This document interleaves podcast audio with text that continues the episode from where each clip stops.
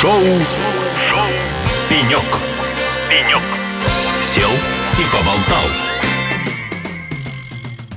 Друзья, всех приветствую здесь у нас на радио «Эхо Лосей». В эфире шоу «Пенек», полюбившаяся многим вам рубрика, которая сегодня не совсем обычная. Необычная она потому, что этим выпуском мы открываем серию наших передач, которые посвящены приближающейся конференции ЦИПР. Да, тридцать первого мая на Нижегородской ярмарке откроется восьмая ежегодная конференция ЦИПР «Цифровая индустрия промышленной России». «Эхо Лосей» по уже сложившейся традиции информационный партнер мероприятия, и в преддверии конференции мы общаемся в эфире с гостями, организаторами и всеми, кто будет делать ЦИПР две тысячи двадцать три уникальным событием. Сегодня у нас в гостях здесь, на нашем импровизированном пеньке, куратор выставки эн эф ти-искусство Decentraland The Singularity, которая будет представлена на предстоящей конференции. Друзья, встречайте в нашей студии Полина Егармин, ну а общаться с ней буду я, Илья Кутузов. Полина, здравствуйте.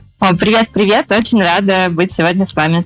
Полина, сразу же с места в карьер хочется обсудить вообще название вашей выставки, потому что в ней есть элементы, которые, ну, лично у меня вызвали некоторые вопросы. эн эф ти-искусство присутствует в названии выставки. Я специально пытался разобраться поглубже в этом вопросе и выяснил, что эн эф ти — это уникальные криптографические токены. И вот здесь немножко непонятно, как эн эф ти-искусство связано с самим термином эн эф ти. Что это такое? Расскажите. Вообще выставка Decentraland проходит уже третий год. Получается, что уже три года мы как раз организовываем эн эф ти-выставки, собираем лучших художников, кто как раз представляет свое диджитал-искусство в формате эн эф ти. И мы как раз надеемся, что с каждым годом людей, кто понимает, что это такое, более простыми словами, будет все больше и больше. Я вот надеюсь, что даже ваши слушатели в прошлом году тоже меня слушали, и часть из них уже будет говорить, что мы в курсе, что это такое. В общем-то, эн эф ти — это такой новый инструмент, который, вот можно сказать, поменял мир диджитал-искусства. Потому что медиа-арт, он существует уже давно, но формы продажи этого искусства абсолютно не существовало. Сейчас вот эти цифровые активы становятся такими ценными объектами коллекционирования и инвестирования. Грубо говоря, это то, что создает различие между скачиванием какого-то контента, да, или диджитал-арта, и его реальной покупкой. Это некий сертификат, который подтверждает ваше владение эн эф ти и ваше авторское право, то, что вы создали эту диджитал-работу. Самое интересное, что это гораздо более живой и быстрый по сравнению с традиционным искусством формат,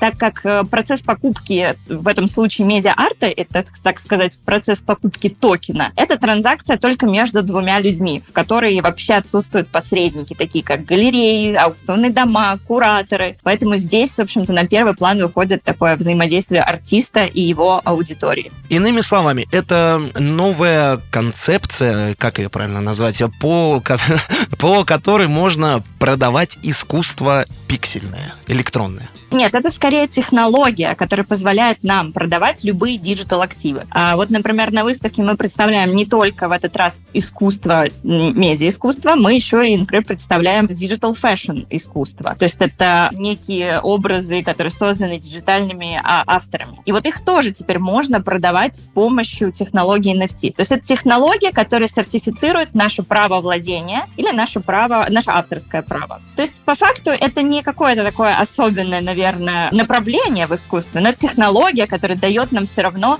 немножко разный э, подход к искусству. Вот так. Так, ну хорошо, с первой частью названия мы разобрались, с эн эф ти-искусством все теперь более-менее понятно. Но меня интересует еще вторая часть названия, которая звучит как The Singularity, или, ну, выступлю таким капитаном очевидность, сингулярность это переводится. Понятие сингулярности есть в математике, физике, философии. Есть и такое понятие, как технологическая сингулярность. Момент, по прошествии которого технический прогресс станет настолько быстрым и сложным, что окажется недоступным пониманию. Полина, выставка станет как раз таким моментом для нас всех.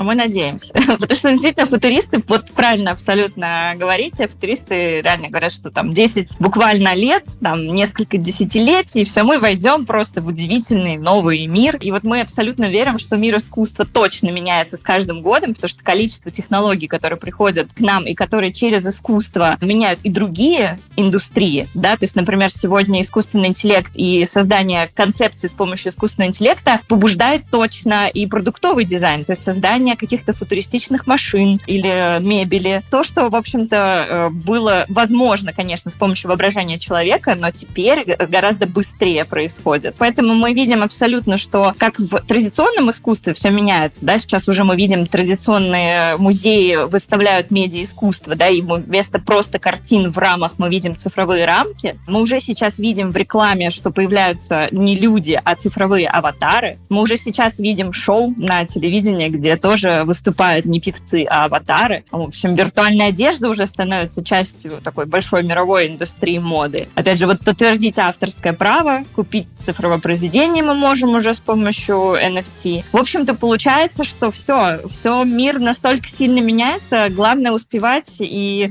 сто процентов и через искусство будет меняться, и остальная вся наша жизнь тоже будет меняться. В том определении технологической сингулярности, которое я произнес, меня больше всего пугает словосочетание «недоступное пониманию». То есть технический прогресс, недоступный пониманию. Мы точно все поймем на выставке, когда туда придем тридцать первого мая. Что происходит?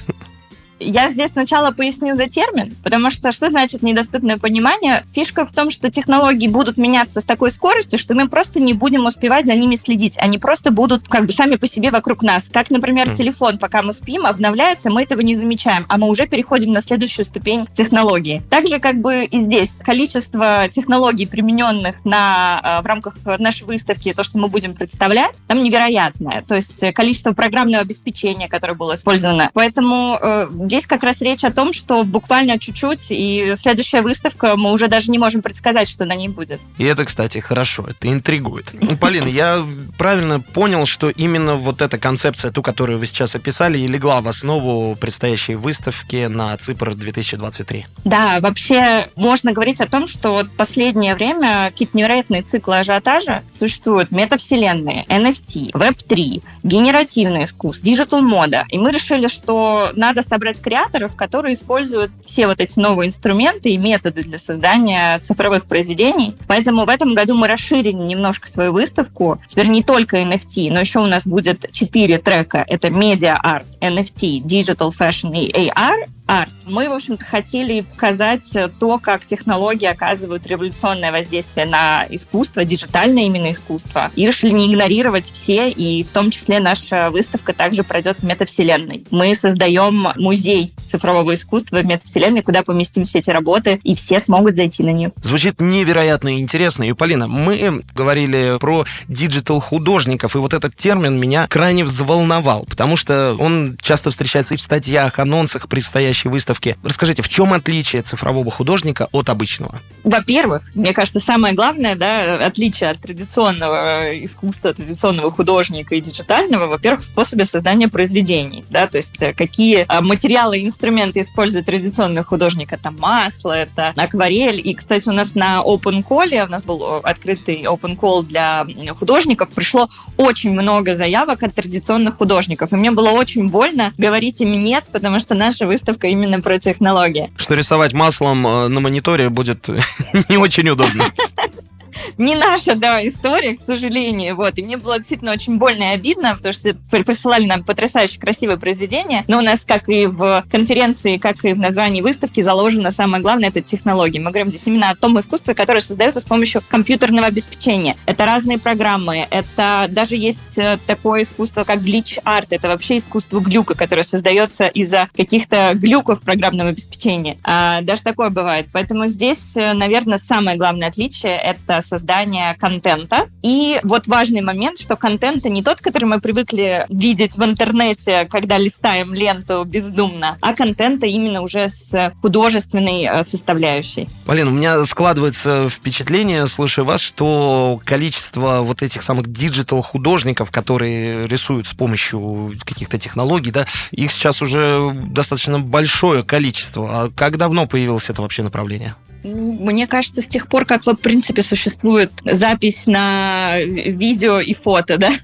Можно сказать, что диджитал-художники раньше это были фотографы или те, кто записывал видео. И, кстати, вот если мы говорили про эн эф ти, чтобы, может быть, кому-то было еще проще понять, раньше, когда мы продавали диджитал-художников, нам приходилось выдавать бумажный сертификат, да, о том, что это действительно одна лишь работа. Или когда мы продавали какую-то инсталляцию, которая записана на видео, и видео является произведением искусства, и оно идет в музей, тоже невозможно было подтвердить его подлинность. Как ты диск передашь? Непонятно. Вот эн эф ти дает возможность передать не диск, а передать файл с полностью записанной записью, кто его создал и кому он принадлежит, как и продавать такое же диджитальное искусство. Так вот, появилось все это очень давно. Количество разных направлений просто безумное. От глитч-арта, как я уже назвала, до генеративного искусства. Это искусство, которое создается в режиме реального времени и зависит, например, от музыки или от движения тела человека. Это может быть просто медиа-арт, а может быть медиа-арт в эн эф ти. В общем, это целое направление, которое можно изучать в университете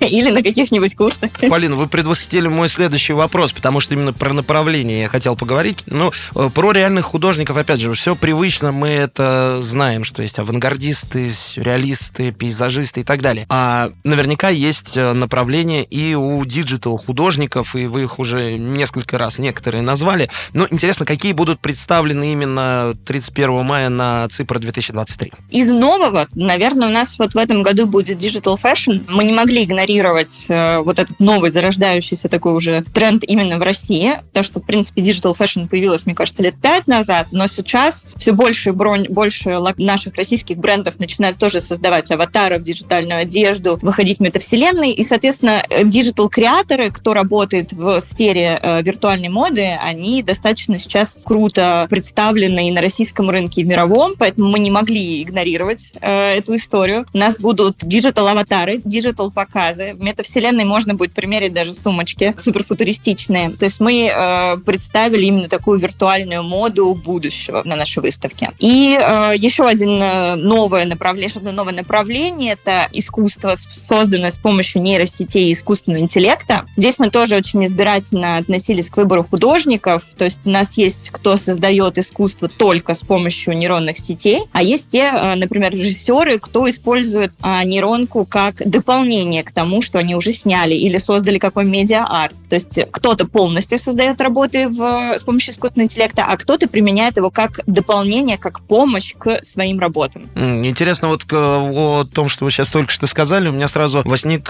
по ходу вопрос. Ну вот, скажем, нейросеть Midjourney, да, которая рисует очень качественные картины, картинки по определенным запросам. Здесь художник, он выступает как оператор данной нейросети, и он должен составить как-то грамотно запрос, чтобы она выдала нужную картинку. Или он просит нейросеть сделать какую-то картинку и потом ее дорабатывает. Как это делается? Здесь по-разному, но очень правильно вот сказали на тему того, что правильно быть, нужно уметь быть оператором хотя бы Midjourney, потому что завести правильный запрос — это уже большая наука, поэтому есть промпт-инжиниринг и другие такие истории. Если помните, очень давно были курсы, как вводить в поиск Google нужную тебе фразу, чтобы получить правильные результаты, вот сейчас такие же курсы, только для нейронных сетей. Действительно, сейчас очень много кто использует их, в принципе, в своей работе в качестве, там, например, для концепций или каких-то картинок для социальных сетей. Мы же отбирали художников, кто погружается глубже, кто использует не только Midjourney, но кто использует уже какие-то более серьезные программы, кто умеет интегрировать это в свою текущую работу. Делать, например, у нас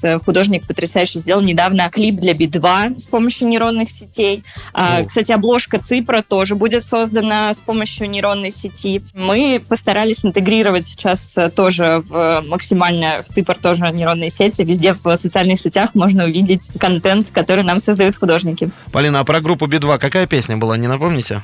А я вот не знаю. Эх, придется поискать. Ну ладно, постараемся. Минуточка еще есть.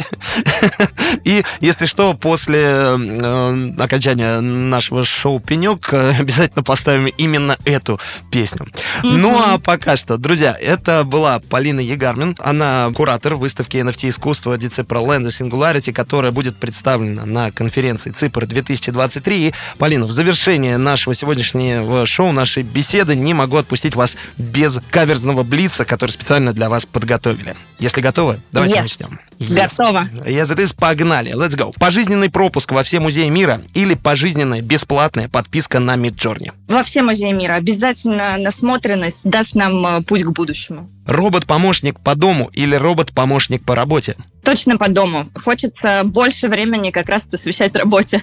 Самая удивительная технология, о которой слышали в последнее время? Все говорят о печати еды, и, наконец-то, вот недавно израильская компания как раз напечатала на три дэ-принтере э, рыбное филе с помощью клеток животных. Как-то вот мы уже...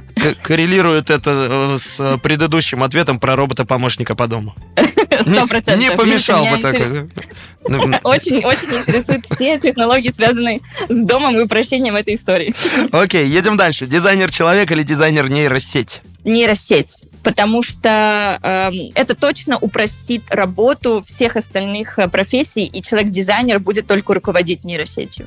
Это будет же арт-директор. И все дизайнеры, которые нас сейчас слушают, потянулись за Кроволовым. Опять, опять. Это не быстро. Успокойтесь, это не быстро, все нормально. Ну и последний вопрос нашего блица. Полина, закончите фразу. Будущее — это... Вот здесь я прям даже с учетом прошлого вопроса так и скажу, наверное, что будущее — это неизвестность, но это еще и возможность для изменений и роста. Вот так. И еще раз, это была Полина Егармин. У нас в гостях куратор выставки эн эф ти-искусство Decentraland The Singularity. Полина, спасибо за классное и интересное интервью. Обязательно увидимся с вами тридцать первого мая на ЦИПР две тысячи двадцать три. Класс, а мы всех ждем в нашем виртуальном музее. Будем ждать. Спасибо еще раз. Ну а всем, кто нас слушает, оставайтесь на Эхо Лосей. Впереди много вашей любимой музыки и еще больше интересных интервью. Шоу «Пенек». Пенек. Сел и поболтал.